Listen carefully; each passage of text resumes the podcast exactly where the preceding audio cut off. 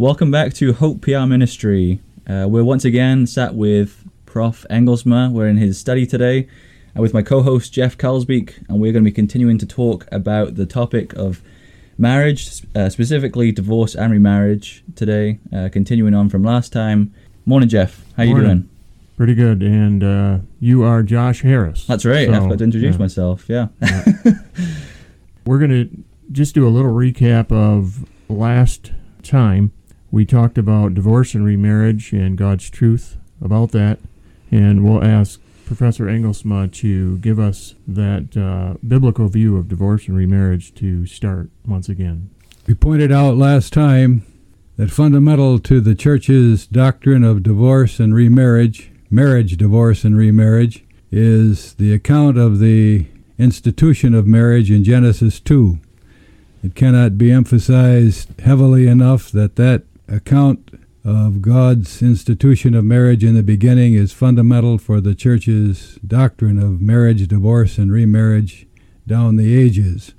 In Genesis 2, we read that God saw that it was not good that Adam be alone and determined to make a wife to be a help fitted to him and so created Eve from a rib of Adam and officiated at what we can regard as the original marriage ceremony. He brought Eve to Adam and then declared, as we read at the end of Genesis 2, that the two of them would be one flesh, and the man would cleave to his wife so that they would become one flesh. And what's fundamental about that passage is the fact that all of the New Testament instruction on that important aspect of the Christian life that consists of marriage appeals in one way or another back to that original institution of marriage in the beginning. Christ's instruction on marriage, divorce, and remarriage in Matthew 19, for example, includes that Christ responded to the Pharisees who tempted him when they pointed out that uh, Moses permitted Israel to divorce and remarry. Christ's response was, From the beginning it was not so, but in the beginning God made them one flesh, and that truth governs Christ's instruction about marriage and the apostles' instruction concerning marriage, divorce, and remarriage and all the many New Testament passages that teach on that subject.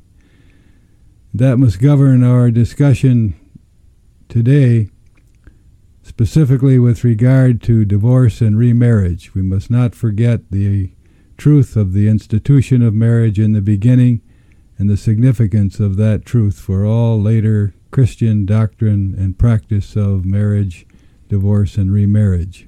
And as the uh, New New Testament passages reveal, like you had said, Jesus and the apostles taught the negative aspect of marriage in the service of the truth of marriage as they dealt with these practical matters that arose. And we're going to talk about those a little bit more today, those New Testament passages.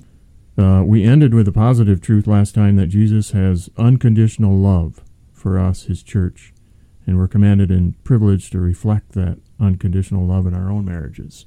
So we'll begin again with those New Testament passages. As you mentioned last time, Professor, Jesus had opportunity to address divorce and remarriage in his earthly ministry. He went immediately to Genesis 2, and we'd like you to take us through the the argument, what Jesus was teaching there in uh, that passage, which is Matthew 19. I think we'll read those verses, Matthew 19, 4 through 6. And he answered and said unto them, Have ye not read that he which made them at the beginning made them male and female? And said, For this cause shall a man leave father and mother, and shall cleave to his wife, and they twain shall be one flesh? Wherefore they are no more twain, but one flesh. What therefore God hath joined together, let not man put asunder. In that passage, the occasion is a tempting question put to Jesus by the Pharisees, according to Matthew 19, verse 3.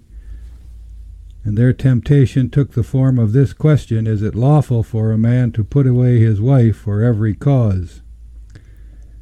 They suppose that whatever answer he gives will betray him as in error in some regard with regard to the Word of God.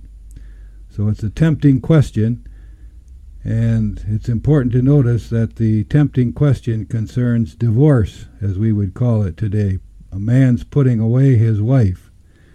But in the background of the question that concerns specifically divorce is the understanding that invariably a man puts away his wife with the desire to remarry. So the subject of remarriage, although not explicit, explicitly mentioned in verse 3, is nevertheless very much in play here. And that's why Jesus, in his response, also refers to the man who divorces his wife marrying another. That's in the background and implied in the question of the Pharisees to him. But in answer to that tempting question, Jesus appeals to the institution of marriage as recorded in Genesis chapter 2 and explains that institution and the Word of God at the first marriage ceremony, as I regard it, as a prohibition of divorce. He takes head on the question of the Pharisees concerning the permissibility of divorce, putting away one's wife, and argues from the institution of marriage that that is impermissible. One may not divorce his wife. He must cleave to his wife and live in recognition of the reality that the two of them, the man and his wife, are one flesh. They aren't two. They cannot and may not be separated, therefore, but they are one flesh. And as intimate as one flesh is, so intimate is the union of the husband and the wife. And he concludes his answer to the Pharisees in verse 6 by the command, What therefore God hath joined together, which is true of every marriage. And I note here that marriage is not strictly and exclusively an ecclesiastical matter, but it's a matter of social reality. God instituted marriage before the institution of the church, and the truth that Jesus is expressing and that we're reflecting on in this discussion today applies to the institution of marriage in the world as well as to the institution of marriage in the church. Jesus' command is, What therefore God hath joined together, let not man put asunder. He recognizes that divorce is the attempt of humans to separate or put asunder what God has joined together and that's forbidden. Let not man put asunder. In divorce, humans are attempting to separate the cleaving and joining that are a reality in God's institution of marriage. And Christ forbids it. And the church ought to recognize that, and society ought to recognize that, because society is going to be judged according to this word of Jesus Christ as well as members of the church no divorce. Often in our discussion of this subject, we leap immediately to the matter of remarriage. And that's understandable because invariably divorce has a remarriage in view, if not at the time of the divorce, then later, because humans experience the truth of it that it's not good for man to live alone. We're created to be in a marital relationship. And that's uh, therefore it's understandable that when we talk about the subject that we're discussing today, we have a tendency to jump at once to the matter of remarriage following divorce. And what we overlook is that divorce itself is forbidden. Divorce itself is a sin. Jesus commands, What therefore God hath joined together, let not man put asunder. He's forbidding divorce there. But the response of the Pharisees to the teaching of Jesus is immediate. And although, in fact, they didn't really have much concern about the teaching of the Bible, they used it here to their advantage, they thought. They bring up the fact that in, Math- in Deuteronomy 24, Moses permitted the Israelites to divorce and to remarry. Should we read that? Yeah, let's do that. I can read those verses. When a man hath taken a wife and married her, and it come to pass that she find no favour in his eyes, because he hath found some uncleanness in her, then let him write her a bill of divorcement, and give it in her hand, and send her out of his house. And when she is departed out of his house, she may go and be another man's wife. And if the latter husband hate her, and write her a bill of divorcement, and giveth, giveth it her in her hand, and sendeth her out of his house, or if the latter husband die, which took her to be his wife, her former husband, which sent her away, may not take her again to be his wife, after that she is defiled, for that is abomination before the Lord. And thou shalt not cause the land to sin, which the Lord thy God giveth thee for an inheritance. The Pharisees appealed to that Old Testament permission of divorce on the part of Israelite men, followed, as is invariably the case, by a remarriage. But even then, they misstate the force of that permission.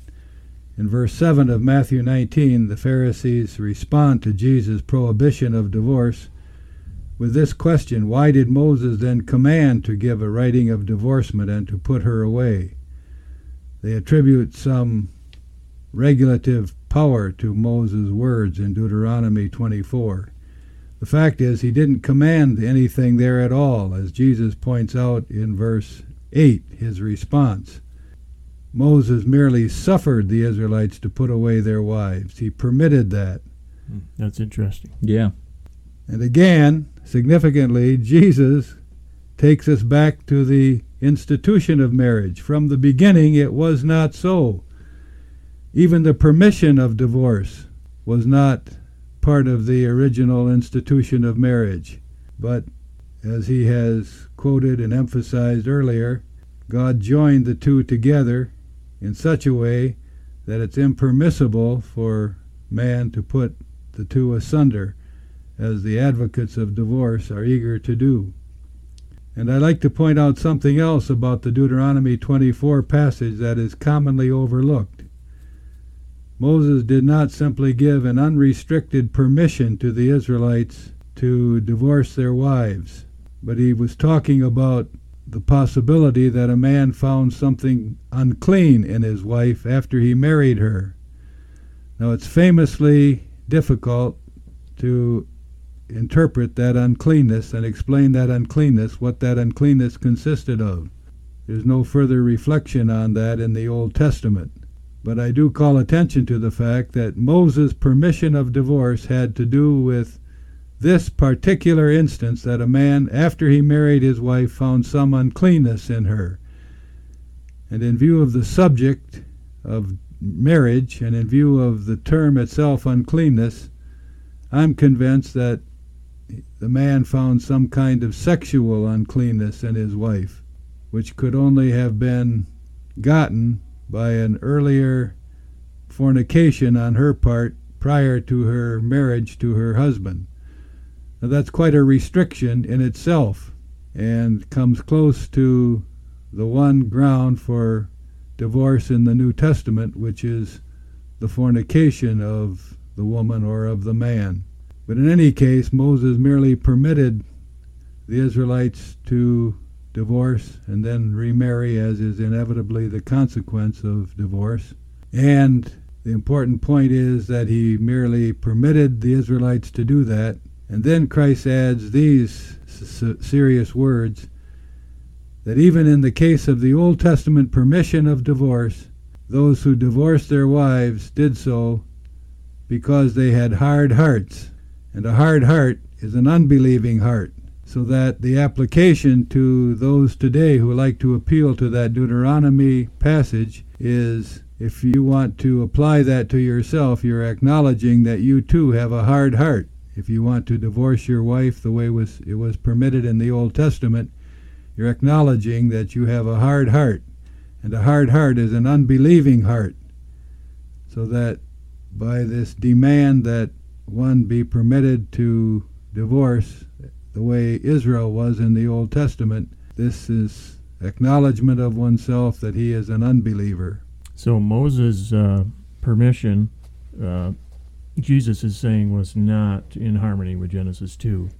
And he insists that it's plain from the beginning that it was one man and one woman for life. Anything different was disregard to God's law. Is that correct? That's correct. And then it has to be noted, too, because today also members of the church who'd like to divorce and then remarry will appeal to the Deuteronomy 24 passage in support of their demand for a divorce to be followed by a remarriage. It's important to point out that in the Matthew 19 passage, Jesus immediately follows up on what he has said in explanation of Deuteronomy 24. And I say unto you, so that permissive regulation of Moses in Deuteronomy 24, Jesus sets aside and indicates plainly that that is no longer the rule for divorce in the church today. The rule for the church today is Jesus' word in verse 9 of Matthew 19. I say unto you, Whosoever shall put away his wife, except it be for fornication, and shall marry another, committeth adultery. Now there is difficulty in that passage, and I suppose we're going to talk about that difficulty. But I want to point out that in general, and in distinction from the Old Testament permission, Jesus forbids divorce. That is the force of his words in verse 9 on the very surface. It was permitted once to put away your wife. It's not permitted to do that anymore. I say unto you that divorce is forbidden. If divorce is forbidden, the following remarriage is forbidden too, and a full explanation of verse 9 has to get into that. But it must not be overlooked that the surface meaning of verse 9 is Jesus' prohibition of divorce. The question from the Pharisees was about the permissibility of divorce with appeal to Moses, and Jesus says it's forbidden in the New Testament. Among the people of God who do not have hard hearts, but are born again, believing, sanctified people, divorce is forbidden.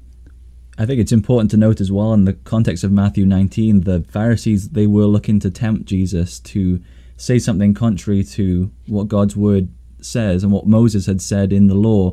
But what Moses has said in, in Deuteronomy 24, as we said, that's he, he did suffer that, and it wasn't a command necessarily in verses 1 through 4. It was merely an observation that he saw.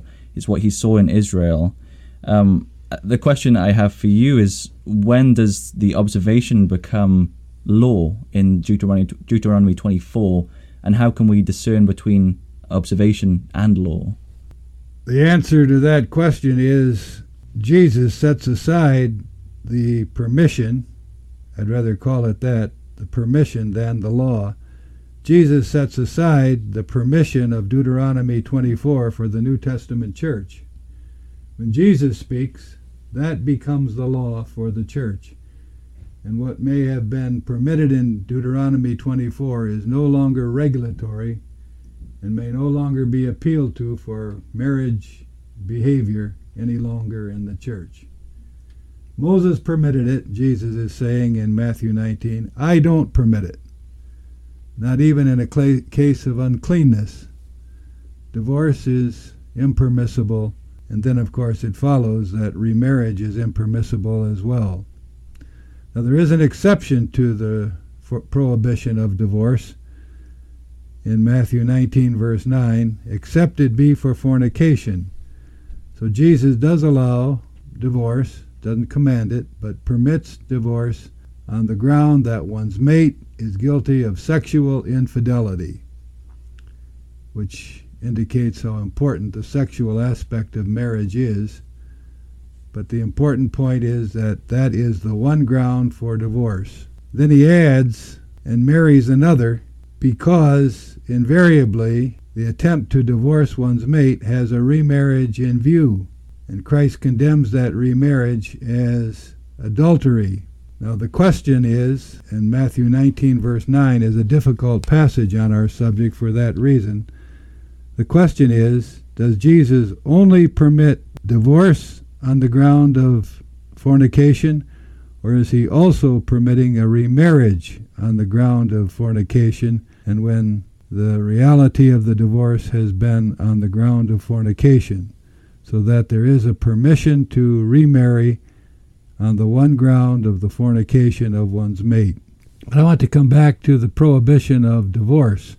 We should not right away get into the issue of the permissibility or impermissibility of the innocent party, so called, to remarry when we're discussing Matthew 19, verse 9. But we should recognize the force of verse 9 as the forbidding of divorce for all reasons except for the reason of fornication. And that points out the sinfulness of a great deal of behavior on the part of professing Christians today and the error of many churches to allow divorce on many other grounds beside the ground of fornication. We recognize that fornication is a ground for divorce, but that's the only ground for divorce that is permitted to be in operation in the New Testament church and even that doesn't break the bond. I think you had mentioned that last last time we met that uh, man's sin can't can't break that bond yet, even if there is a divorce. That observation is of crucial importance. The question is, does divorce on the ground of the fornication of one's mate break or dissolve the marriage bond? If it does, the so-called innocent party has a right to remarry but the second part of Matthew 19, verse 9, often overlooked also in the discussion on the subject of that text, speaks to that very point. In the second part of Matthew 19, verse 9, we read, And whoso marrieth her which is put away doth commit adultery. In that second part of the text, Jesus is referring to the woman who has been divorced, even though she has not committed adultery, and whose husband has married another and is committing adultery. Now, if it's true that the fornication of one's mate makes lawful the remarriage of the person who has not committed adultery, Jesus could not have said what he did in the second part of Matthew 19, verse 9. Even though her husband has put her away, though she has not committed adultery, and the same husband is married now to another and is committing adultery, she is forbidden to remarry. Whoever marries her is committing adultery, and you can't commit adultery by yourself alone, so she is committing adultery as well. And that indicates the answer to the question Does divorce dissolve the marriage bond? The fact is that the marriage bond remains intact even though divorce has taken place on the ground of fornication. The only dissolving of the marriage bond is death, as is pointed out by 1 Corinthians 7, verse 39, and other passages, where the apostle plainly says that a woman is bound to her husband as long as her husband liveth, but if her husband be dead, she is at liberty to be married to whom she will, only in the Lord. Fornication does not dissolve the marriage bond. Only God can dissolve the marriage bond. Sin cannot dissolve it.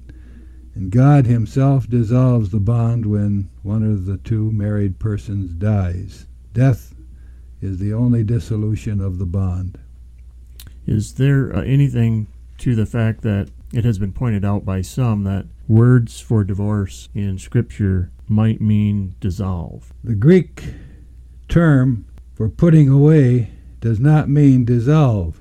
That's sheer conjecture, and that's the intrusion into the debate of a point that would settle the matter of the possibility of remarriage after divorce in favor of those who advocate remarriage after divorce.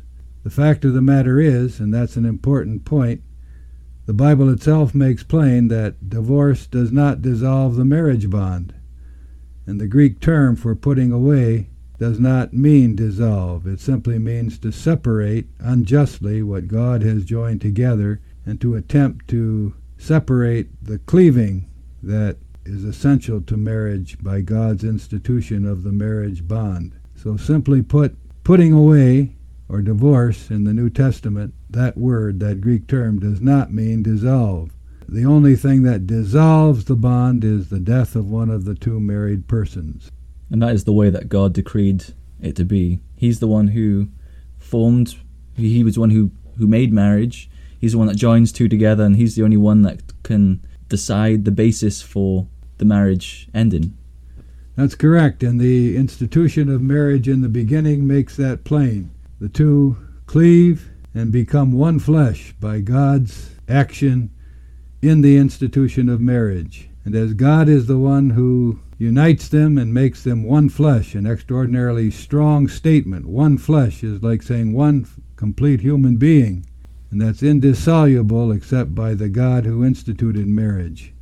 And that is decisive for the questions that come up in the church today. May there be a remarriage after divorce, if not for every reason, then on the ground of the fornication of one's husband or wife.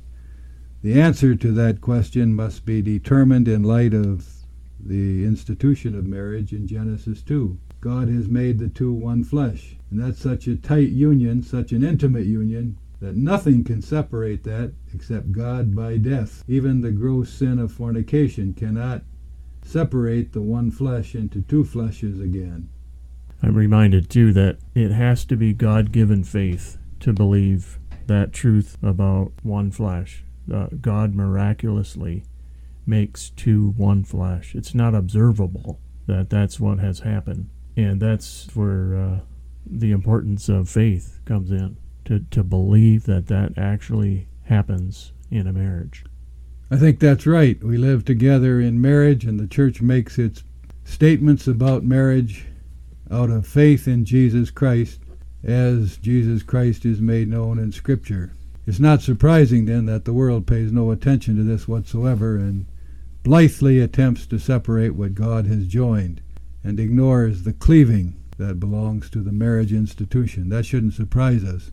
No. But what does surprise us and ought to appall us is that the church, the nominal church, flies in the face of this and ignores this and makes grounds for setting aside the truth of what is a basic aspect of the Christian life as that is revealed in Scripture, starting with the institution of marriage in Genesis 2.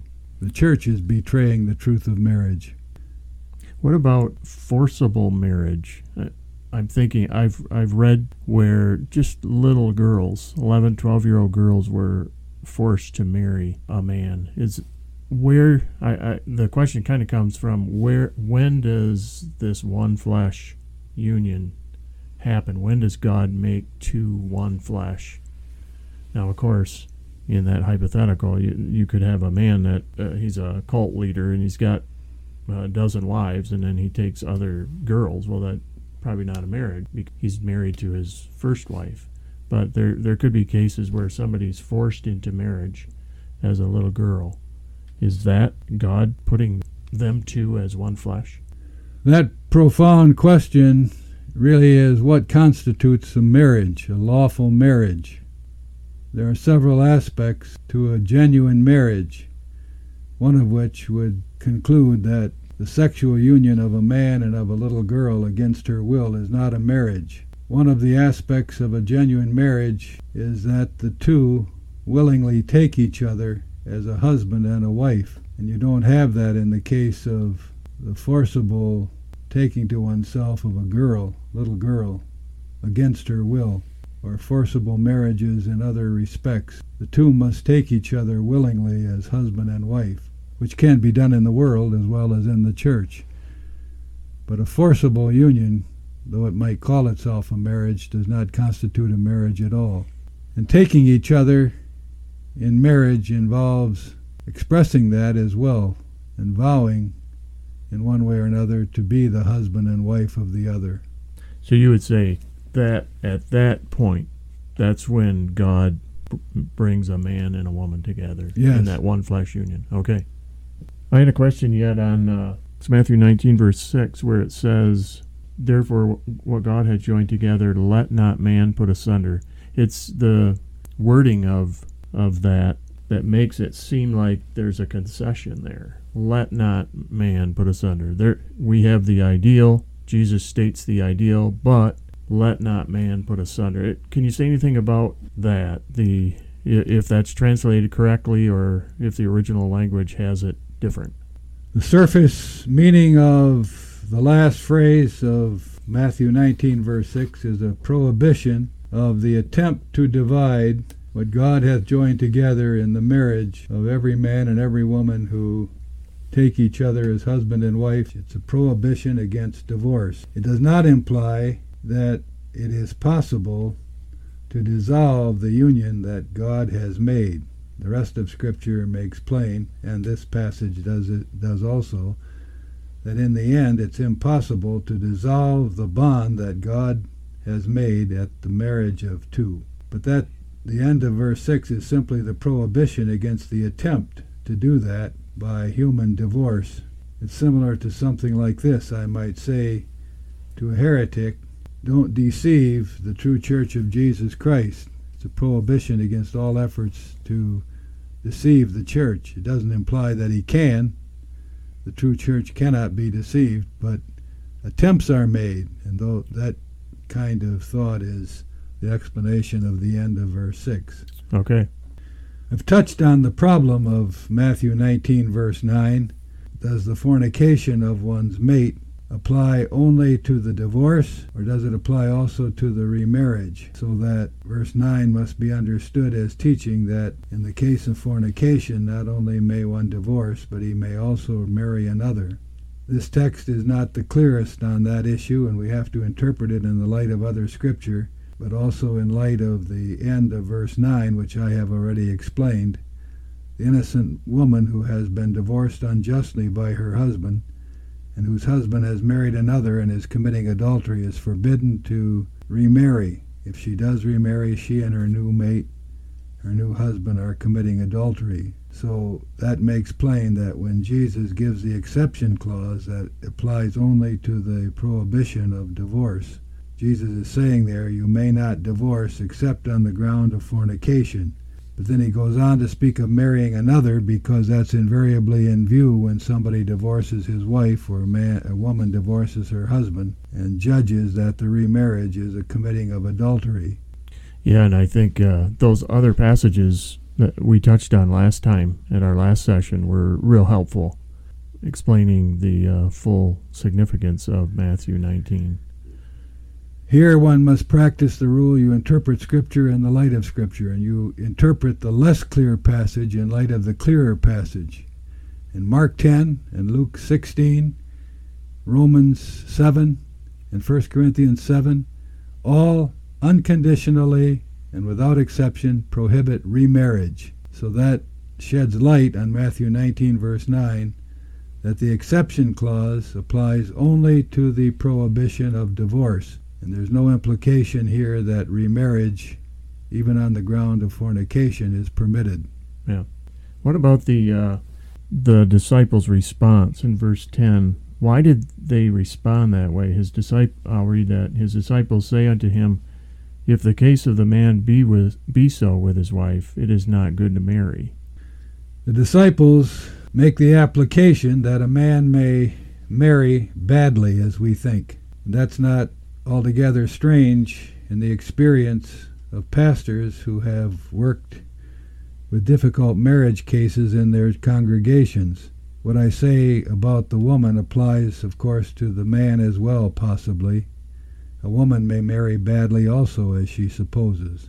The man, in view in verse 10, may find himself with a wife who is miserable to live with, a shrew, and one who is sexually stingy as well, so that his life is seemingly to him intolerable, and he thinks he has ground for divorce just to get rid of her. And the response to that man, in addition to what Christ says, is that a man may make a mistake in marrying a woman, as he supposes, but God didn't make a mistake.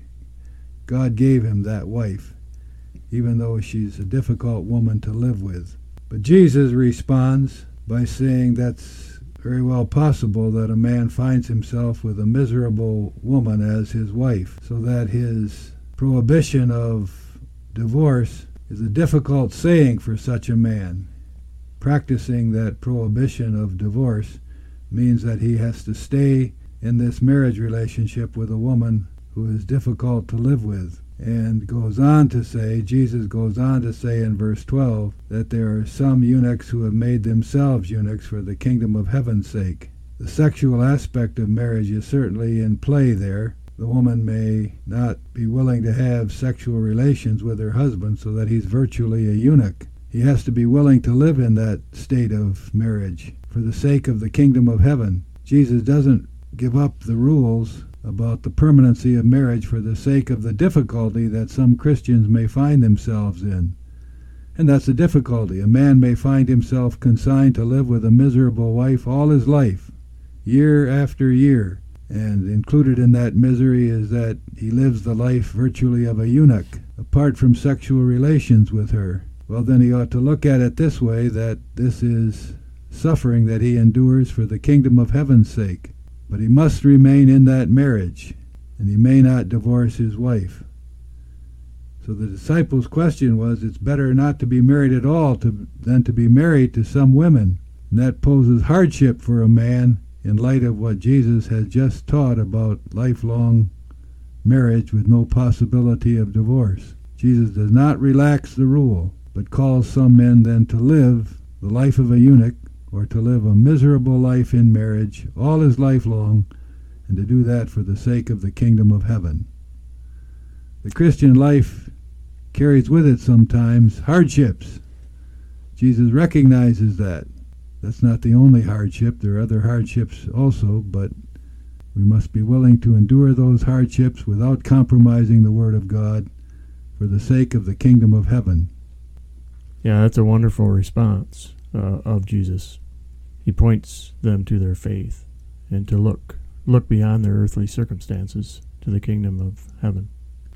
Yeah, I think yeah, as he talks about eunuchs as well, he he he's basically saying as well that marriage is not the be all and end all for the people that he's speaking to, and that it is good to to be a eunuch as well. It's good to be single. You serve the church, and there should be joy in serving the church. The marriage joy does not come necessarily through marriage or any earthly aspect. It comes through faith, as you say, by living by faith and living for the Lord and, and for the sake of his church. The Apostle Paul picks up on this aspect of Jesus' marital instruction in 1 Corinthians 7. There's a section in 1 Corinthians 7 that addresses exactly the kind of thing Jesus is referring to in answer to the question of his disciples in Matthew 19. He calls us to remember that this life is short and the life to come is long. We must have in view, even in our marital life, not only this life, but also the life to come. The life to come has to be more important to us than pleasures or a lack of pleasure in our marriages.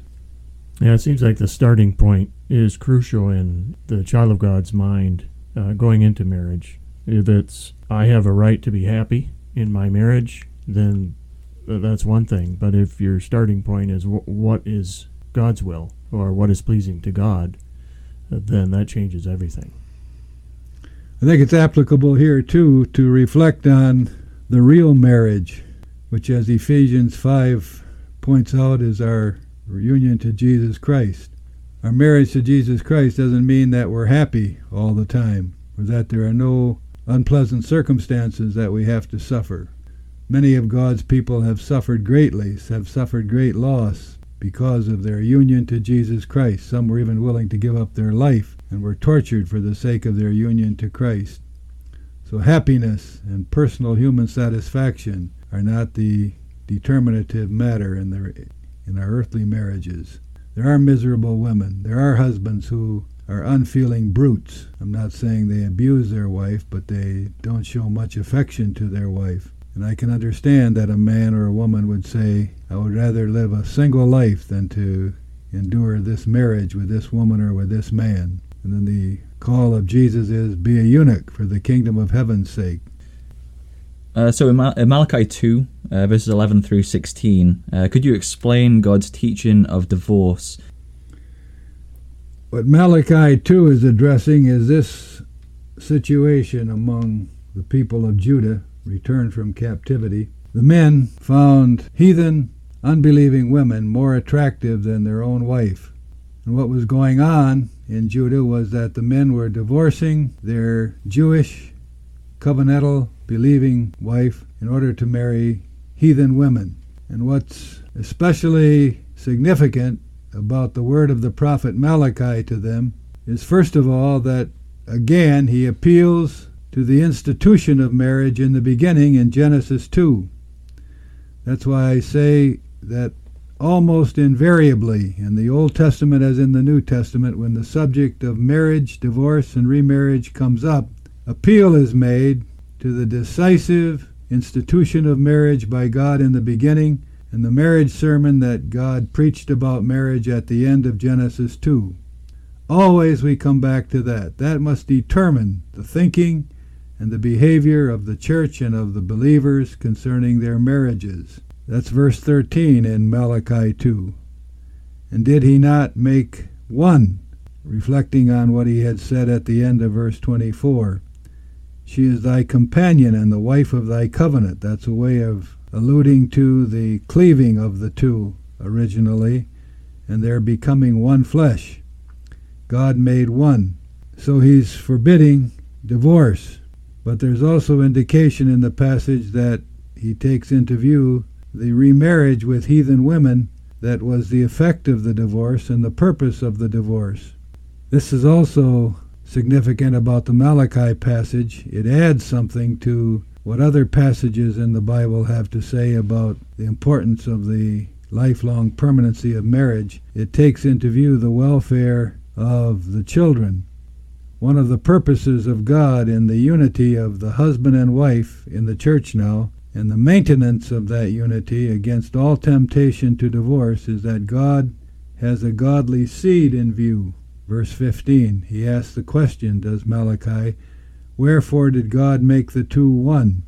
That he might seek a godly seed. And that's of extraordinary importance to the church today. One effective way of destroying the children who are baptized is for the parents to divorce and then bring another party into the home who is not the mother or the father of the children. That's destructive of the godliness of the children.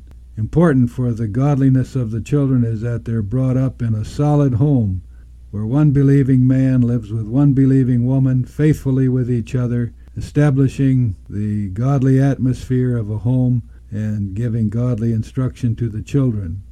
Negatively, divorce and remarriage in general is destructive of the salvation of the children that are part of that family. And parents who are thinking of divorcing each other, even because the marriage is not satisfactory, ought to take their children into view.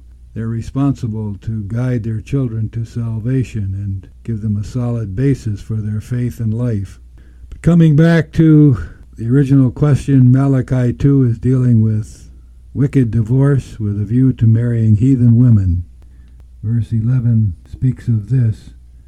Judah hath profaned the holiness of the Lord which he loved, and hath married the daughter of a strange God. Upon their return from Babylonian captivity, where they had undoubtedly learned some heathen practices, the men of Judah were drawn to heathen women, so they were practicing what we call mixed marriages, but divorcing their believing wives in order to enter into these relationships with the daughter of a strange God. So that belongs to the teaching of Malachi 2 as well. Marriage with idolaters, marriage with non believers. And Paul picks up on this in 1 Corinthians 7, as he does about every aspect of marriage. In 1 Corinthians 7, verse 39, which I've already quoted, Paul says that a woman is bound by the law to her husband so long as her husband liveth, but if her husband be dead, she is at liberty to be married to whom she will, where death is pointed out as the sole dissolution of the bond of marriage that permits remarriage. But then Paul adds this only in the Lord. The No, death of one's mate permits a woman to marry another man, but it has to be a marriage in the Lord. It has to be a marriage to another believer. Yeah. So, what would you say to someone listening today who is married to an unbeliever? That's not a grounds for divorce, of course, right? That's it, it- it's only on, on the basis of fornication that you may divorce.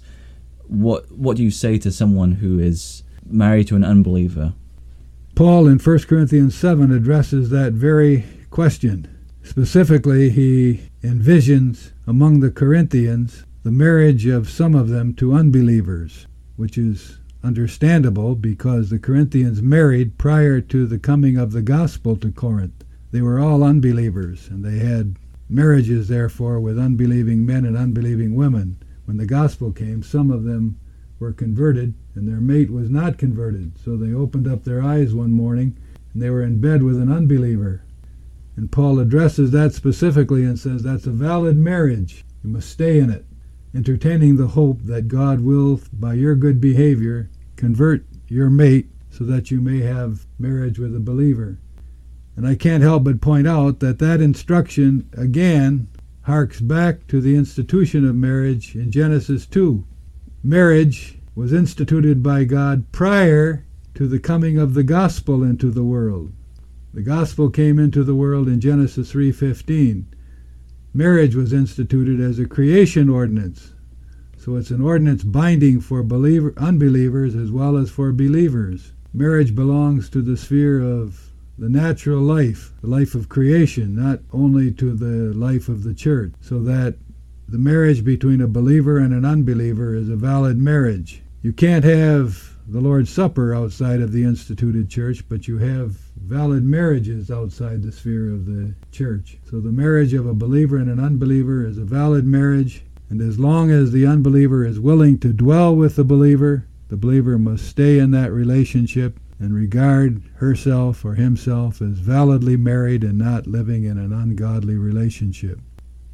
Is it possible to read Malachi 2 to not be referring to hatred of divorce itself, but more a hatred of unjust divorce or the uh, sinful causes of divorce? Malachi has reference to divorce as such and to divorce with a view particularly to remarriage with a heathen woman. And Malachi calls divorce as such dealing treacherously against the wife of your youth. That's the end of verse 15. One who divorces his wife, except in case of fornication now, which is not in view in Malachi 2, one who divorces his wife deals treacherously with her. He betrays her, and I've seen this happen more often than I would have liked in my own pastoral ministry, although it applies to a woman as well as to a man. All of a sudden, a woman who supposes that she's happily married to her husband, probably has children besides, finds out from him that he's not satisfied with her, he wants to get rid of her, he's got somebody else in view. Now that's sin in many respects, but it's treachery. It brings tears to your eyes. This young woman who gave herself, entrusted herself, body and soul to her husband, is treacherously divorced by her husband, betrayed. And that's how Malachi views all divorce, except, of course, on the ground of fornication, which is not the subject in Malachi 2. So, by bringing up treachery against your original spouse, that's that's more than just a, a sinful, unjust divorce. That's all divorce. That's emphasized in what follows in verse 16. The Lord, the God of Israel, saith that he hated putting away. It would be a mistake for us, too, if we found ourselves in this discussion talking about the evil of remarriage as though the remarriage is the only evil. Divorce itself is an evil, and God hates it. Putting away is divorce. God hates divorce. And if any message of our conversation today gets out into the broader church world and to the world itself, I would like that to be front and center. Divorce is rampant in the churches as well as in the world. And I want the churches especially, but the world too, as many of them as come across this message, to know this about the God of the church, the God of the Protestant Reformed churches. Our God hates putting away, and we hate it too. And not least of all, that a man betrays his wife, deals treacherously with her. That angers us, that grieves us. We want people to know that so that they will refrain from putting away or divorcing. Could you speak uh, yet on the passages like Isaiah 1 and Jeremiah 3, verse 8, where God says he divorces his wife? I'll gladly do that. I'll gladly speak about the similar subject in the Isaiah passage and in the Jeremiah passage by referring specifically to the Jeremiah passage. And that will have its consequences for our interpretation of the Isaiah passage as well. Jeremiah 3 tells Israel that God divorced her because she was guilty of spiritual adultery by her idolatry. She was unfaithful to God in the covenant relationship, and God refers to that in terms of marriage. Israel sinned against the marriage with God by committing spiritual adultery. He, she gave God the one ground, the one lawful ground for divorce, and God divorced her. He put her away. But he did not put her away in such a way that the bond was dissolved. I love that Jeremiah passage exactly because it makes that plain. And the fact of the matter is that God took her back. The Jeremiah 3 passage speaks of that as well. The marriage was not dissolved, the marriage was temporarily a separation. Yeah, let's read that. Uh, Jeremiah 3 8. And I saw when for all the causes whereby backsliding Israel committed adultery, I had put her away and given her a bill of divorce. Yes, Jeremiah 3 8 expresses that God divorced Israel. He's faithful to his own rules concerning marriage. He didn't divorce her because he got sick of her and he liked the Babylonians better, but he divorced her on the ground of her adultery persistent, impenitent, provoking adultery. But that adultery did not dissolve the marriage. And verse 14 of Jeremiah 3 expresses that very thing. I'm reading Jeremiah 3, verse 14, where God addresses the people that he had divorced. Turn, O backsliding children, saith the Lord, for I am married unto you. How can he say that? The bond was not dissolved.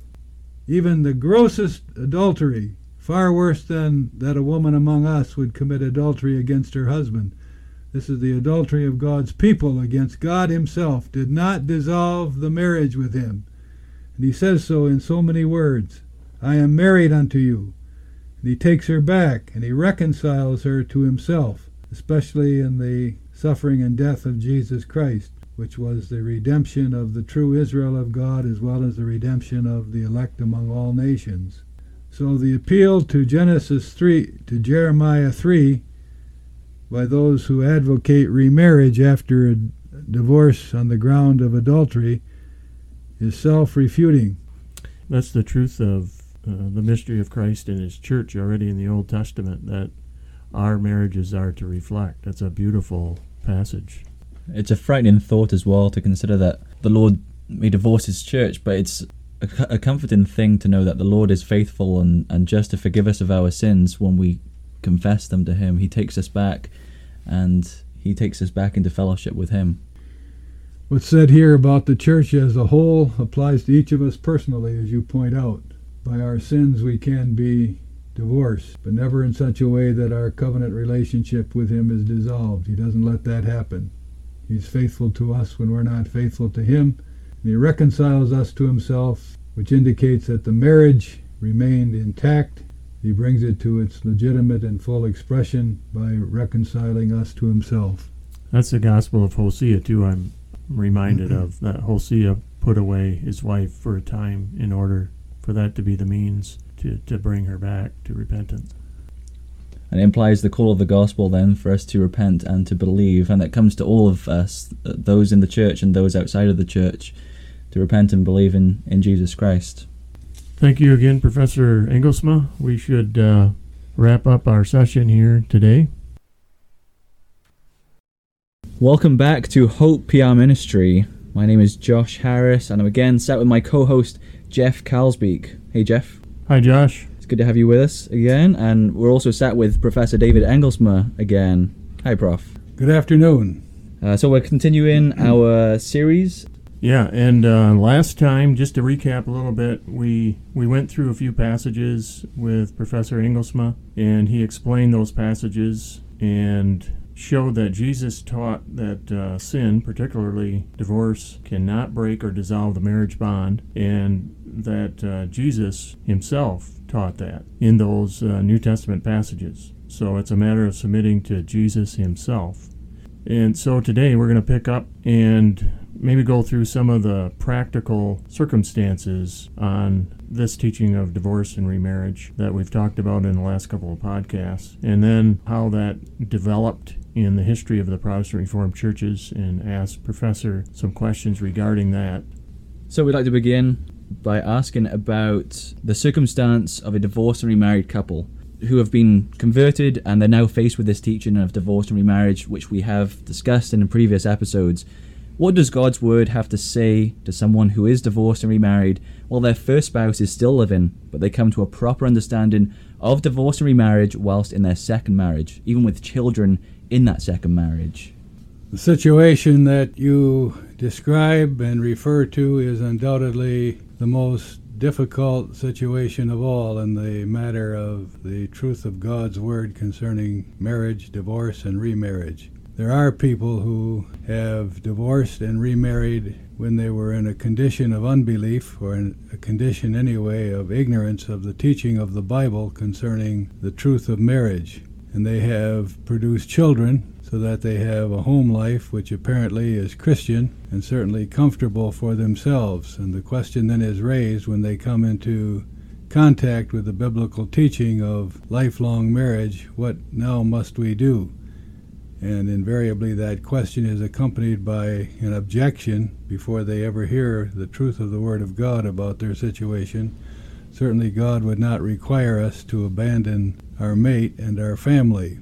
The biblical response to that question and the biblical light that shines upon their situation is that they are living in a state of adultery, regardless that they did not know when they remarried that that was adultery. The Bible clearly teaches in Matthew 19, in Luke 16, and in 1 Corinthians 7 that remarriage after divorce while the original mate is still living is adultery, and that judgment by Holy Scripture stands regardless of the difficult circumstances uh, in which that places certain people who confess to be Christians. Ignorance of the law is no excuse. That's a motto that's familiar in secular society. And the truth of that certainly applies to the kingdom of Jesus Christ. The kingdom of Jesus Christ requires a certain state of holiness of life, regardless of the difficulty of living that holy life on the part of some. The truth about marriage is not only a truth within the church, but it's also a truth that applies to all of society regardless whether society is aware of this truth or ignorant of this truth.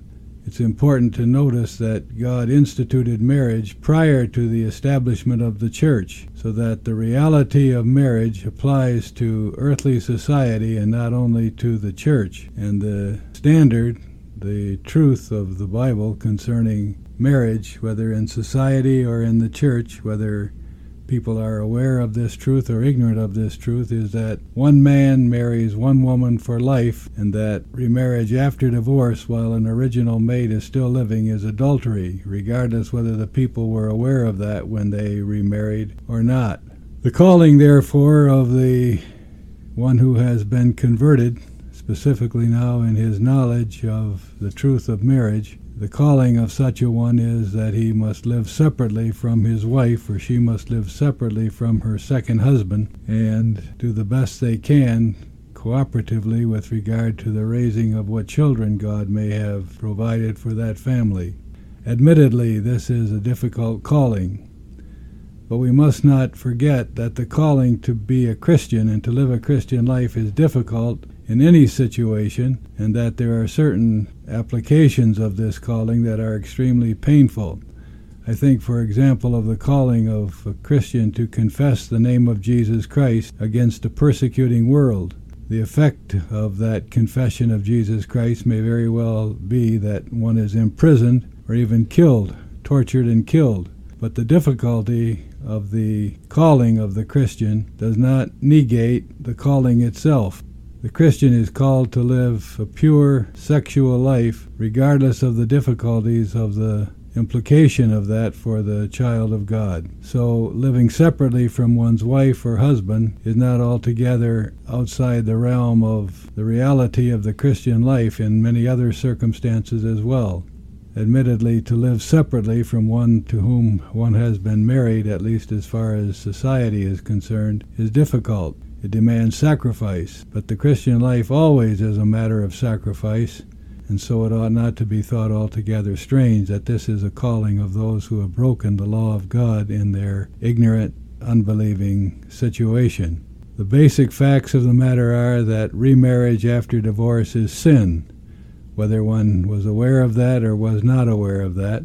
And the calling of the repentant child of God is to break with the commission of sin in his life. Therefore, the two who have been remarried, as far as the state is concerned, the calling is to live separately, regardless of the difficulties of that situation. Now, um, separation or divorce is uh, devastating to children. Does that play any part in in this consideration that there are children involved and children of divorce uh, suffer greatly in, in a situation like this?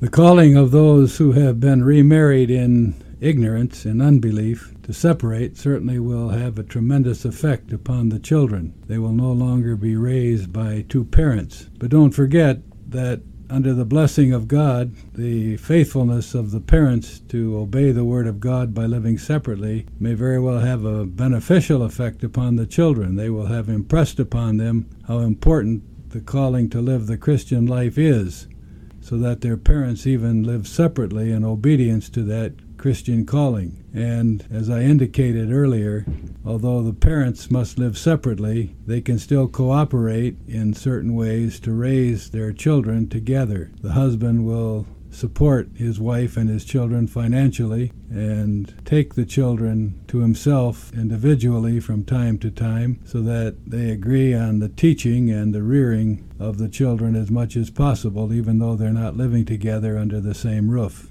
they don't abandon their children necessarily because yeah, they obey true. the word of God to live separately. Was that what uh, Ezra he told the priests to leave their second wife when they had uh, abandoned their the wife of their youth?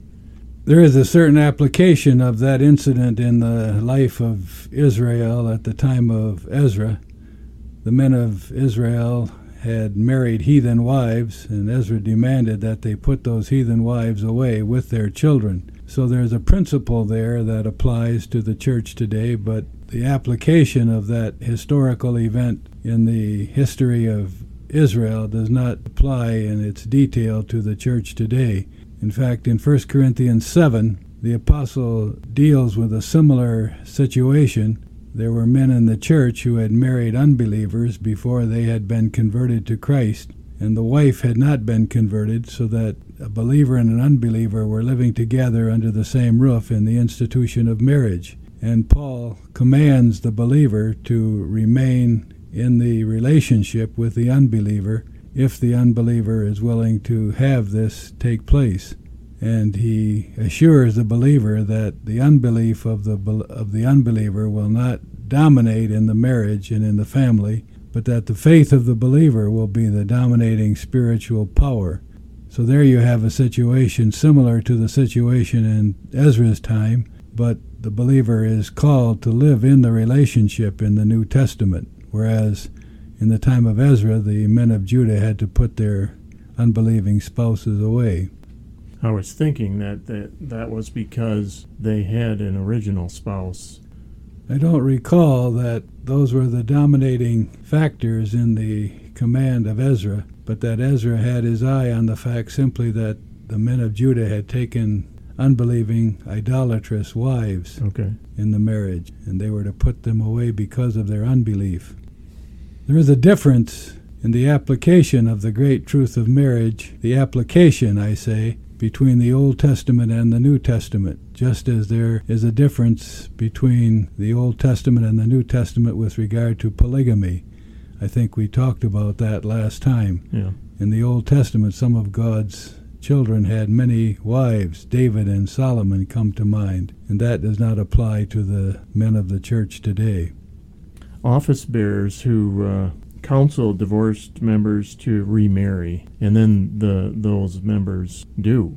Would you say that, that they have the greater sin when office bearers are counseling to remarry? That question is reality today in the nominal church. There are many ministers and elders who approve of remarriage after divorce and in that advise members of the church to remarry. Their advice is wrong and sinful and mistaken, and by that advice they share in the sin of adultery which they counsel the members of the church to live in.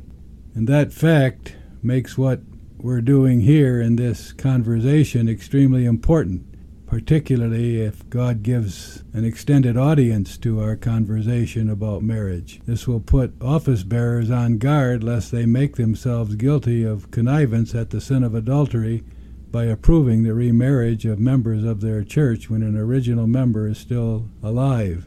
The matter that we're discussing is not merely an academic or theological matter without any practical application. I am contending, and I have demonstrated from Scripture conclusively, that remarriage after divorce while the original mate is still living is adultery, and adultery impenitently continued in plunges the adulterer into hell. So this has the gravest practical application to what is going on in the, many of the churches today. And God grant that there are many who listen to what we're saying and listening with a believing and obedient heart so that they mend their manners and change their ways. You said that this is a very real threat in the church today where office bearers will give wrong advice to remarry to a to an individual. How important of a factor is it then when this is such a real concern and an issue within the church, how, how important of a factor is it for a couple when looking for a new church to seek out a church which teaches the biblical truths of Scripture? The stand of a church on the important matter of marriage, and I hardly need to state that the matter of marriage is a crucially important reality in the life of most Christians, such is the importance of the stand of a church regarding marriage, divorce, and remarriage that those who are searching for church membership must make this a fundamental matter in their decision.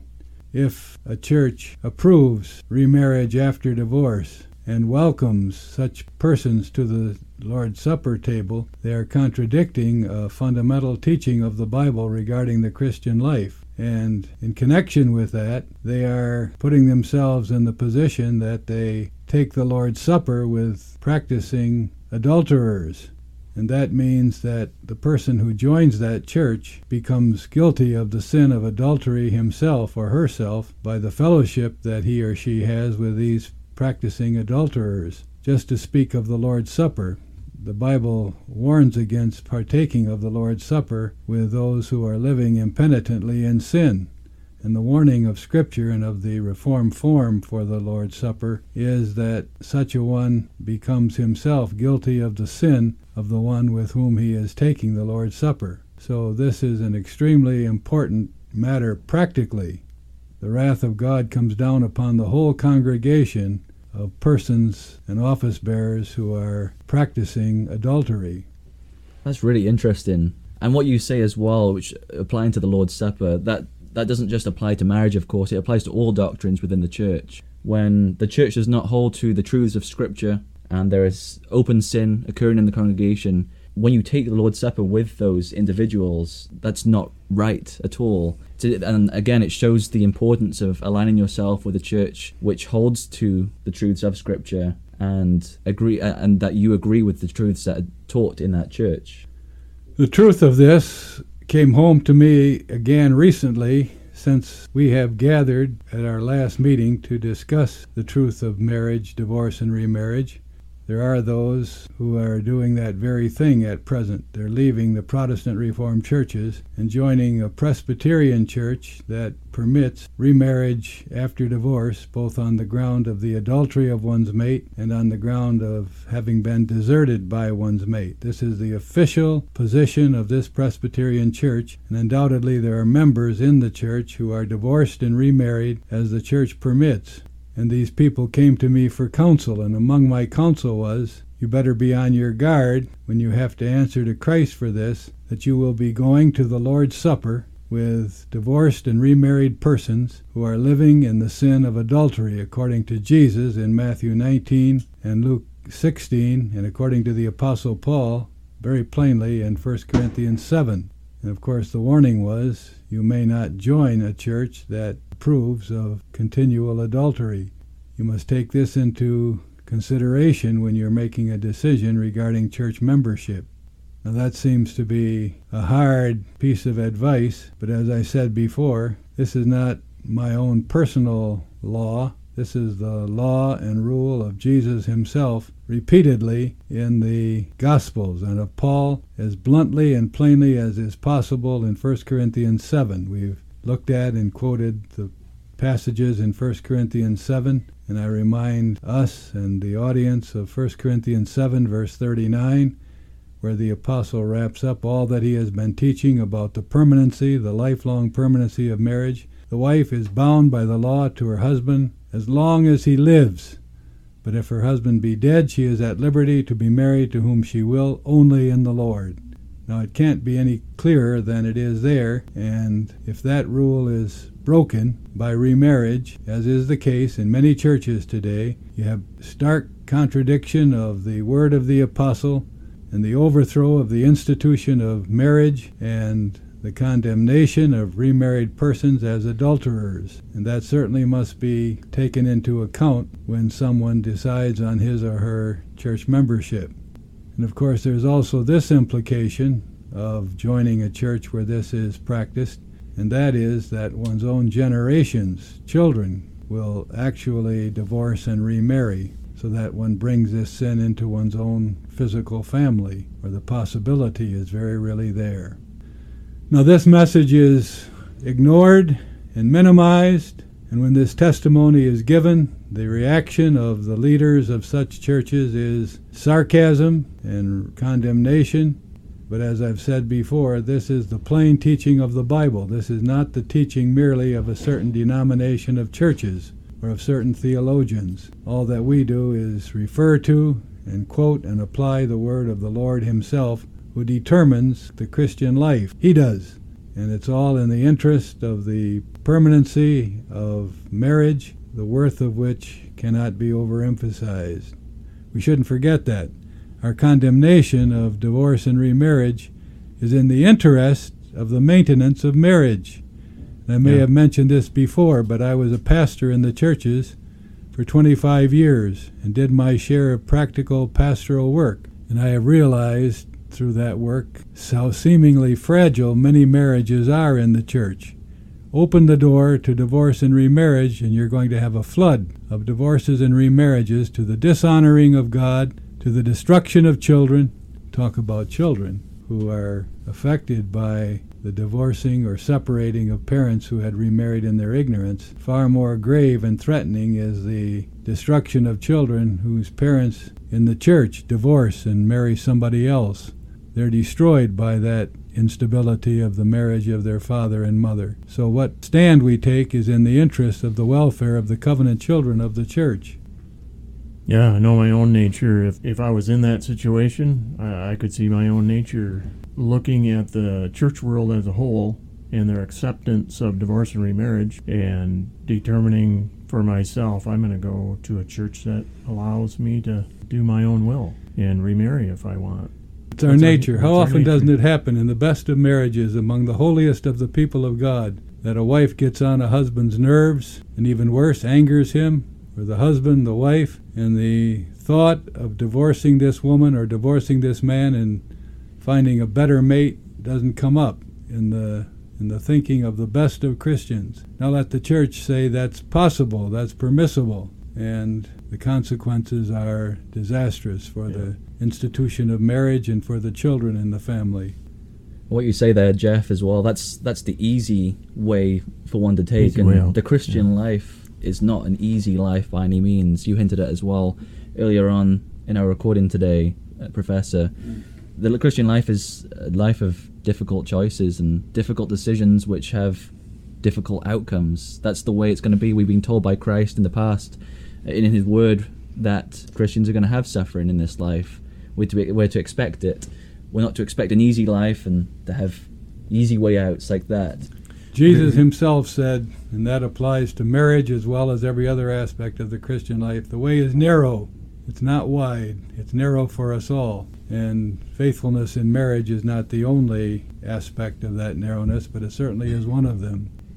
I can see that from the point of view too of office bearers. When you when you speak of the narrow or the wide way, it has to be tempting for office bearers too. Who they stand in the place of Christ, but they see almost the entire church world, it seems, allowing for divorce and remarriage, and they counsel to allow it as well because they don't want to be isolated as churches from the the entire church world. It seems like. From that point of view, too, the church leaders of today, there's a great temptation for that, I would imagine. There's something despicable about that kind of advice by an office bearer, in my judgment. When you're in the midst of a pastoral situation that deals with a marriage that's on the rock, so to speak, the easy way, the way that pleases the two people who are sitting there getting your advice, is to counsel, well, you, you may divorce. And there's always the prospect of a better mate that you may take to yourself. Then you're a popular counselor, and you please the people that you're counseling, but you don't please Christ. And the counsel sometimes is hard. The way to the kingdom is narrow, and we're bound to give the counsel that is founded upon the Word of God. Yeah, reminded to, that we have to pray for our office bearers that they they're not men pleasers Absolutely. because that's our nature too. So there's all sorts of complicated uh, situations. There's all kinds of questions once there's divorce and remarriage, and uh, the implication is be faithful in your marriage. When you see when you see all of the, the devastation out there, the importance of remaining faithful in your marriage. That's the positive calling, and that calling is underscored with regard to its consciousness in the mind of the husband and the wife. If it lives in their consciousness, this marriage to this man or this woman is for life, regardless of circumstances, regardless of the difficulty, regardless that she doesn't please me the way I'd like her to do, or I don't, or the husband doesn't please me the way I want a husband to please me. And what does that do? That motivates the two to exert themselves to live the way they ought to in marriage. The husband to govern in love, and the wife to submit as the church submits to Christ. But if always there's in the back of your mind, if it doesn't work, there's an escape route. The husband and the wife, or the wife, are not going to exert themselves to forgive each other and to pattern their life after the biblical examples. Could you tell us, Professor, regarding the historical position of the Protestant Reformed churches and how that came to be, especially in uh, the founder, Reverend Hoeksema? The way in which the Protestant Reformed churches came to this conviction concerning the permanency of marriage is both interesting and instructive. For some years after the Protestant Reformed churches were established in 1924, the position of the leader of the churches, Herman Hoeksema, and of the churches themselves was that marriage is lifelong except in the case of adultery. And by that, they meant not only that the only ground for divorce was adultery, but also that adultery was the ground of a remarriage. Herman Hoeksema and the Protestant Reformed churches came out of the Christian Reformed Church, and Hoeksema himself admitted that for some years after the founding of the Protestant Reformed churches, his doctrine of marriage was that which he had learned in the Christian Reformed Church, and which was the position of the Christian Reformed Church. And that was the position I've just described that there is a ground for divorce and remarriage, and that that ground is adultery. Now, that's a pretty strong stand all by itself alone. If there's only one ground for divorce and one ground for remarriage, and that ground is adultery, that does not open the doors as widely to remarriage as might otherwise be the case. But he acknowledged that he had this stand or position on remarriage simply because this was what he had learned and carried with him and never thought much about out of the Christian Reformed Church. But interestingly, he did not change that stand and arrive at the position that adultery does not dissolve the marriage simply and solely on the basis of the teaching of the Bible itself about divorce and remarriage. Rather, he came to this position in a striking way, and that was he studied thoroughly the truth, the biblical truth of the covenant, and was led to the conviction that the covenant of God is an unbreakable bond of friendship between God and his elect people, so that although the impenitent wickedness for a while of the child of God is a ground and reason why God withdraws the experience of his love and favor for a while, the covenant is essentially unbreakable. Once that bond has been established with the child of God, that bond is permanent, and not even the sinfulness of a child of God, the great sinfulness of a child of God, what we might call spiritual adultery, dissolves that bond. God is faithful in the covenant and maintains the covenant. Now, what does that have to do with the truth about marriage, you may ask? And the answer is the Bible itself makes our marriages a symbol of the covenant of grace. That's done in the Old Testament in many places. That's repeated in the New Testament at the end of Ephesians 5, where Paul compares the relationship of Christ and the church to the relationship of a, hus- a believing husband and his believing wife. And in that way, Hoeksema came to the conviction that just as the bond between Christ and the church is unbreakable, so that no third party replaces the church, so also the symbol of that covenant relationship is unbreakable and that led him to re examine the biblical testimony concerning marriage itself, and he found, not surprisingly, that the Bible addressing the matter of marriage teaches that very truth. Marriage is unbreakable just as the covenant is unbreakable. And that's an aspect to this whole question that many churches do not pay attention to. The implication of the breakable the breakable character of marriage is that the covenant also is breakable. And we find that yeah. in the teaching of the church. The churches that teach that adultery dissolves a marriage so that a man or a woman may remarry also teach that the covenant is conditional so that it's possible for someone with whom God has established his covenant and to whom God has made his covenant promise to violate that covenant so that that covenant relationship is broken and he's no longer in the covenant. The covenant and marriage go hand in hand, and the truth of one is the truth of the other, so that the Protestant Reformed churches are known not only for teaching the unbreakable bond of marriage, which is a glorious reputation, regardless of the criticism and the disparagement, I rejoice in being part of a denomination that's known for teaching the unbreakable character of marriage. But not only are the Protestant Reformed churches known for that, they are also known for teaching the unconditional and unbreakable covenant relation between God and his elect people. That is interesting. That development in doctrine led to uh, a development in uh, the practical uh, life of the children of God. Yes, that's significant. But it also points out that churches and confessing believers who are quick because of the difficult circumstances of themselves or people they know and love quick to teach that marriage can be dissolved had better realize that essentially they are also at the same time teaching that God's saving covenant with his people is breakable. And if they're not impressed by the severity of the sin of their teaching regarding marriage, they ought to be convinced of the severity of the matter of their implied teaching concerning the covenant of grace itself. You talk about the unbreakable nature of the covenant as well and how it applies to marriage.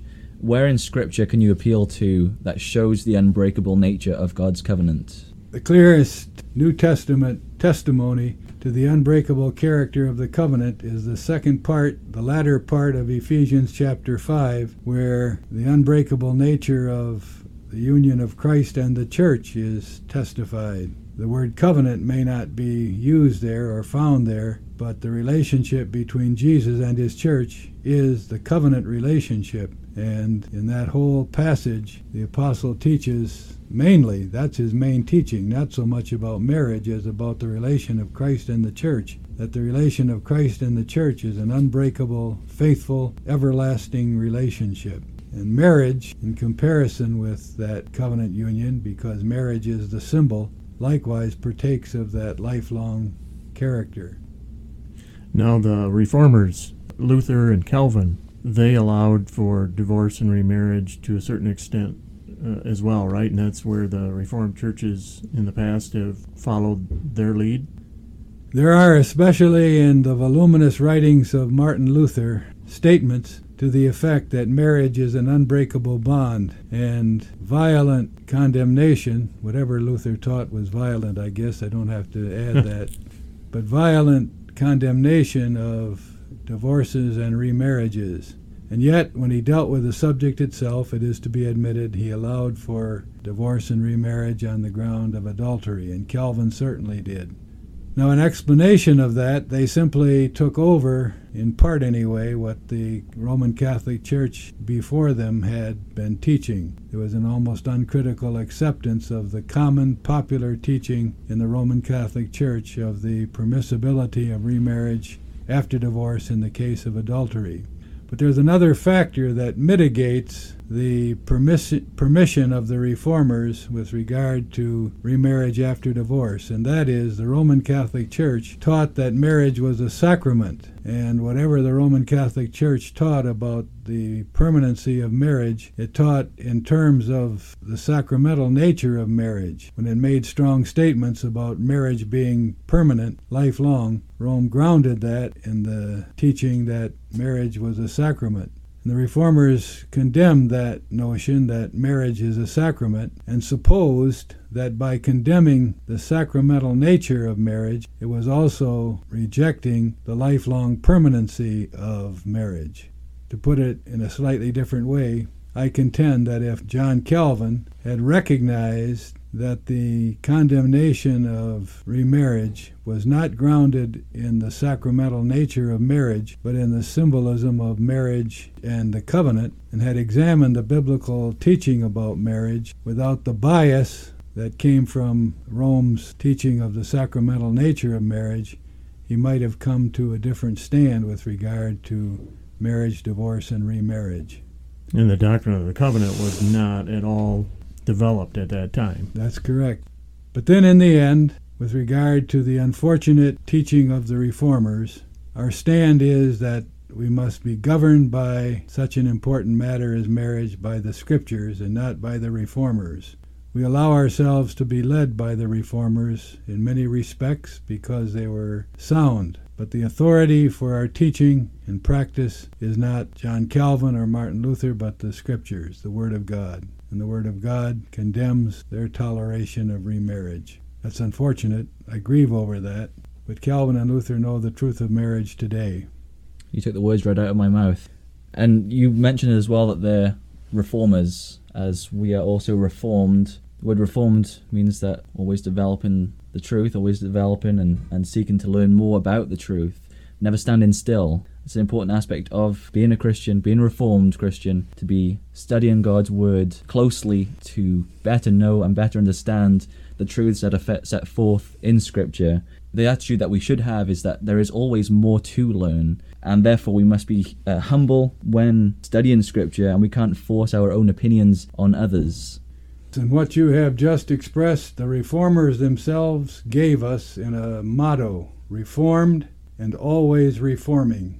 The Reformation did not end with the reformers, and they taught us that themselves, always reforming. And by that examination of Scripture, coming to a deeper and better and sounder understanding of the Word of God.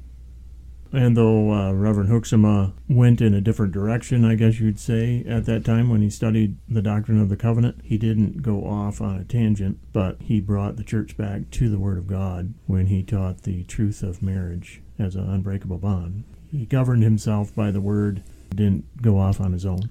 Right, and there were pressures, I give him credit for this, that he took the stand and preached the stand that he did about marriage in the face of difficulties in his own congregation and in his own denomination. By the time that he came to the understanding of the truth of Scripture concerning marriage, there were members of his own congregation and prominent members who had been remarried that the pressure was on him to fall in line with the tradition of the Christian Reformed Church and to keep his mouth shut regarding his new understanding of the truth of marriage. But he was bold in that respect. He felt compelled by the Word of God to teach the truth of the unbreakable bond of marriage, regardless of the opposition that arose from his teaching out of his own congregation. Some years ago, I was researching this topic in the Standard Bearer, and it came to my attention that this opposition to what they called his new doctrine of marriage arose from very prominent members of his congregation and denomination. They wrote in the Standard Bearer sharply critical of the stand that he was taking regarding divorce and remarriage, but he did not allow that to silence him he went where Scripture led him, regardless of the consequences in his own pastoral work. Do you know at all how that went? This must have been in the Protestant Reformed churches that uh, this took place? This opposition? Yeah. Yes. When in the early 1940s, as I recall, Hoeksema came to the conviction that the scriptures teach the unbreakable bond of marriage for life, prominent members of his congregation, First Protestant Reformed Church, objected. Likely they had divorced and remarried persons in their own family, but in any case, they opposed him in the Standard Bearer publicly, and he printed their objections and then took that as an occasion to instruct those persons and the entire Protestant Reformed denomination concerning what the Bible teaches about divorce and remarriage. I think I have mentioned this before, but it's worth repeating, I think, to show the practical wisdom of Hoeksema concerning handling this. There were members of his own congregation who were divorced and remarried. I'm not now approving of his action. I may criticize his action and may differ with his action.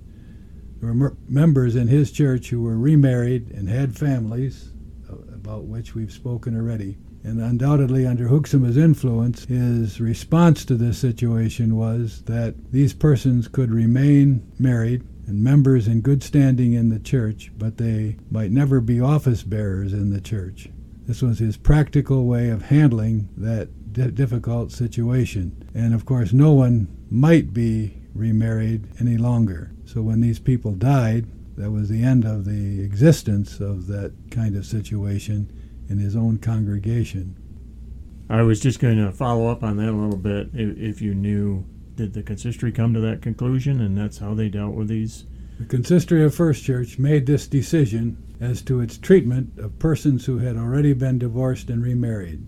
It was a consistorial decision. Not just they- Hoeksema. He no, didn't. no. He didn't do this it was the himself. consistory's decision. They might remain remarried, but they might not serve in the consistory.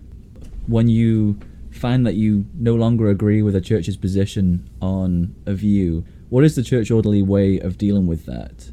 If one differs, obviously, in a significant matter, over a significant matter with a decision of the consistory, the right church orderly biblical way is to bring an official protest to the consistory showing the consistory its error. And if the consistory rejects the protest, the Protestant appeals that decision to the broader assemblies, to classis first, and if it gets no satisfaction from classis, then to the synod. And if the synod upholds the decision of the consistory, the decision of the consistory is binding for the denomination.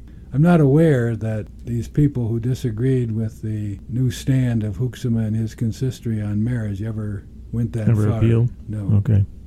What about Hoeksema's route that he took? Did he, I don't know, send an overture to the synod, saying his understanding how it had changed and how he had developed the doctrine of marriage, or who did, who does he appeal to?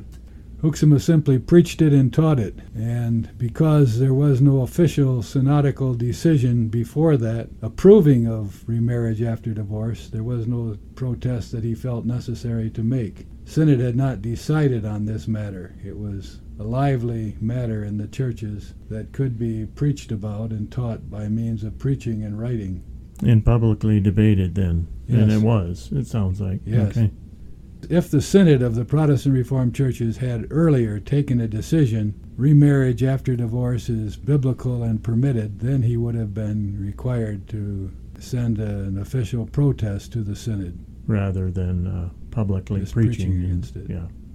To my mind, I, I see a little difference with couples that were advised that they could divorce and remarry and did so in ignorance.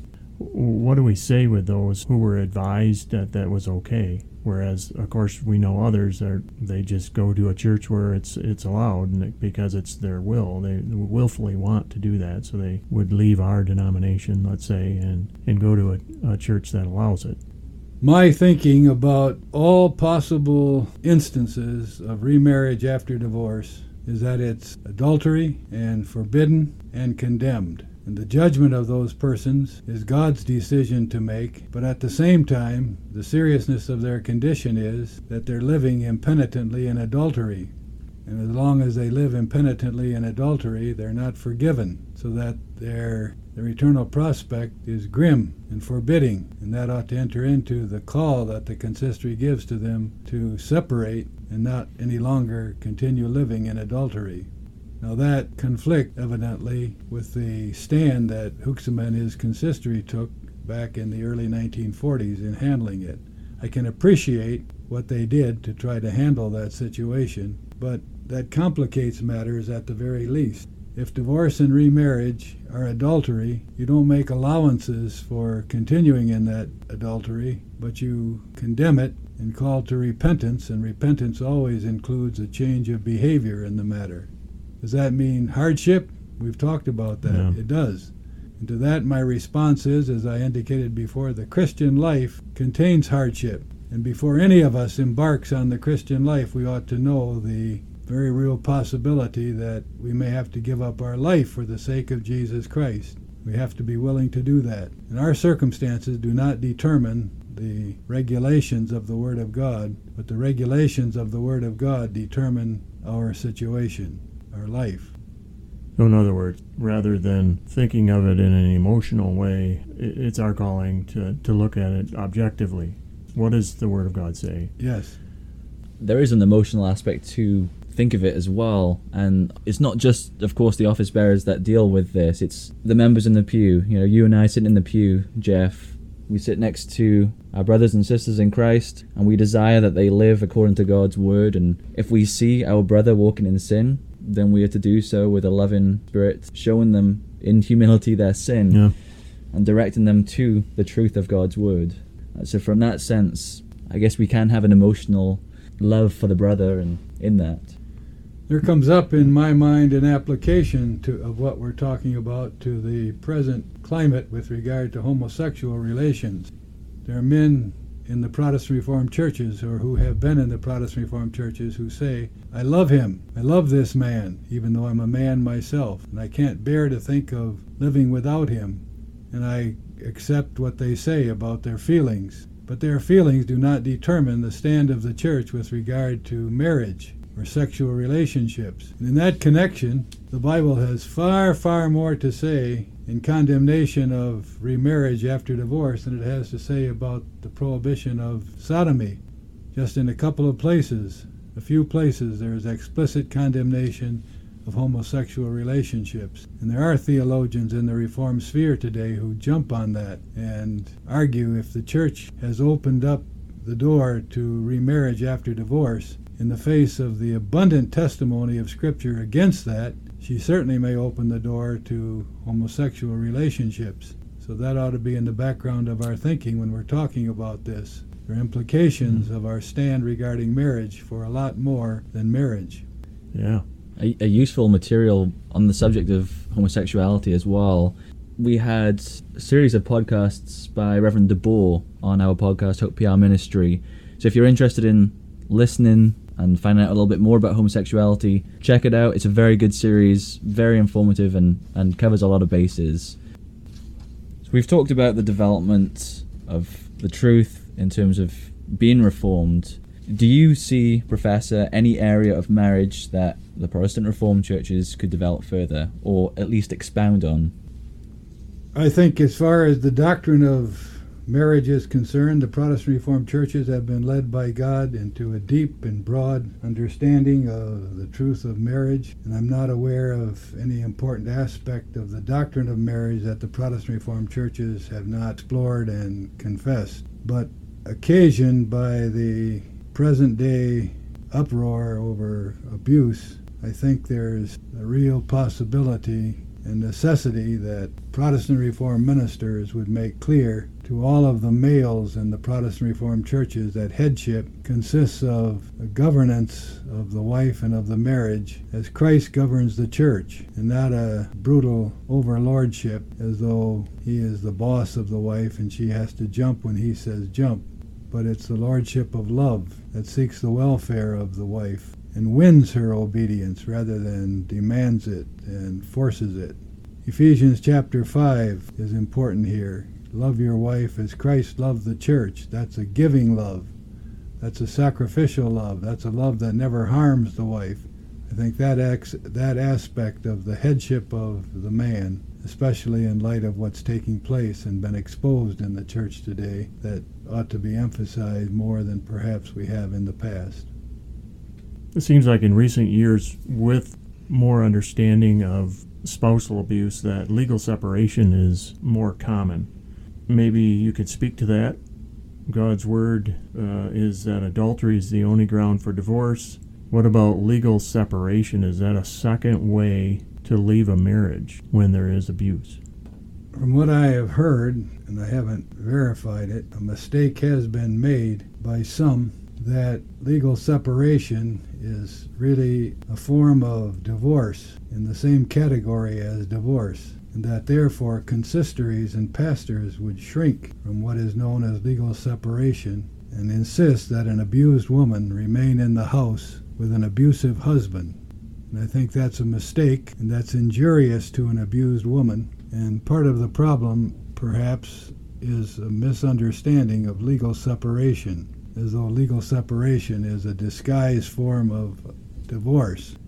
My own understanding of the matter, and I think this ought to be the understanding of every pastor in consistory, is that there are abusive husbands who are so destructive of their wife that they force her out of the home and out of an actual intimate relationship with themselves.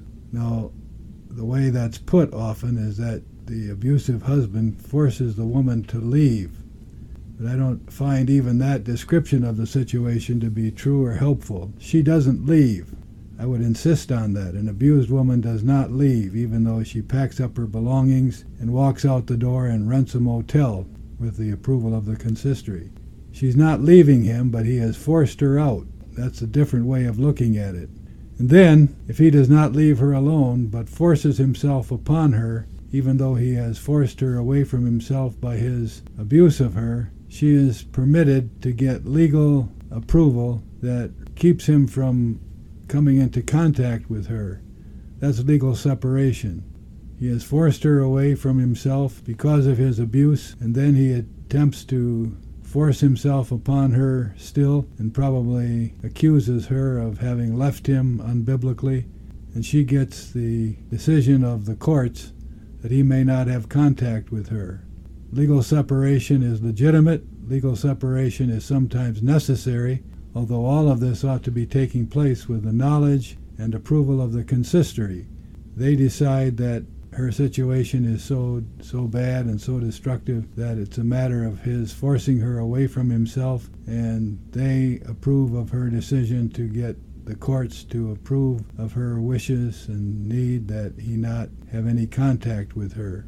But under those circumstances, legal separation is permitted to a child of God. She's not divorcing. She's not performing the sin of leaving him wrongly.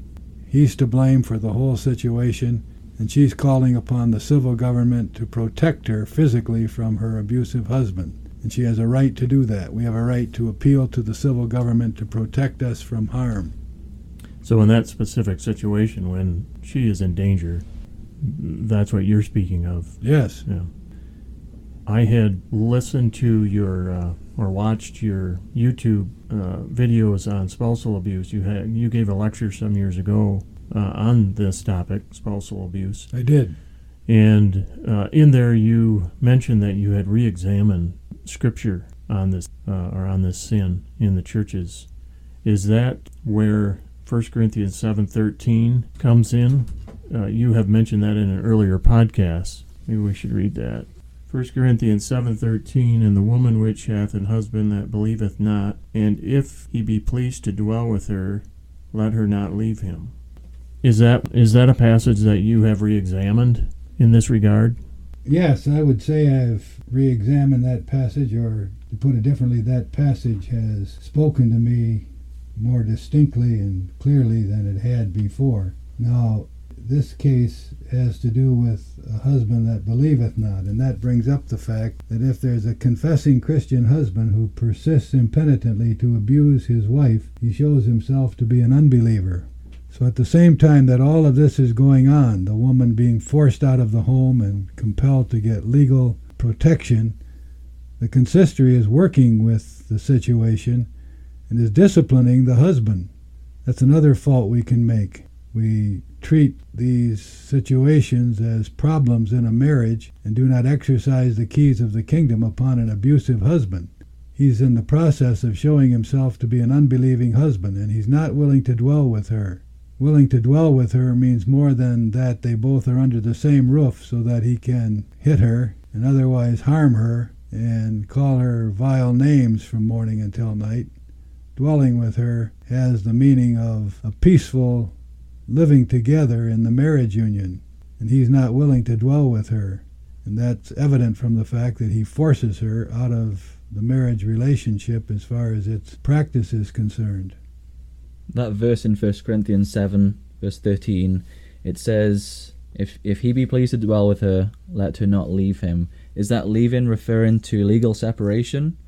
Or is that divorce? Because my Bible has a footnote saying divorce.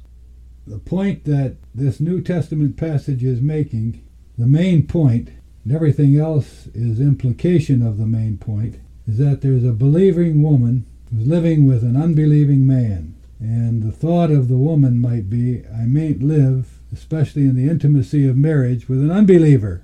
After all, unbelievers deny Christ, and I, as a believer, confess Christ. I'm going to pack up my bags and my children and get out because believers may not live with unbelievers. And the rule of the New Testament is regardless that the husband is a, an unbeliever, the marriage is valid. You live in the marriage with all the implications of marriage, sexual relationships, the help of the husband by the wife, and everything possible, as much as possible, that belongs to a marriage, because marriages are valid between believers and unbelievers. That's the point. Now, we're talking about different circumstances yeah. in a way because both of them are confessing believers. Both of them belong to the Protestant Reformed churches. And this abusive man, when the wife shows that she's being driven out of the home and away from him, apply, appeals to that. I'm a believer. You must stay with me. But the fact is that by his abuse of her, he's not willing to dwell with her. He's willing to have her in the same bed with himself. He's willing to have her make the meals for himself but he's not dwelling with her. He's abusing her, and she's not leaving him. He's driving her out. Leaving in verse 13 of 1 Corinthians 7 refers to divorce. A believing woman may not divorce her unbelieving husband just because he's an unbeliever. But she's not leaving him, she's being driven out. When he doesn't recognize that and forces himself upon her just the same, then she appeals to the civil government to protect her that's legal separation, in my judgment. So then, the uh, the truth of the, that idea of dwelling with her that that would probably go back to Genesis two, where God calls them to leave father and mother and cleave unto his wife.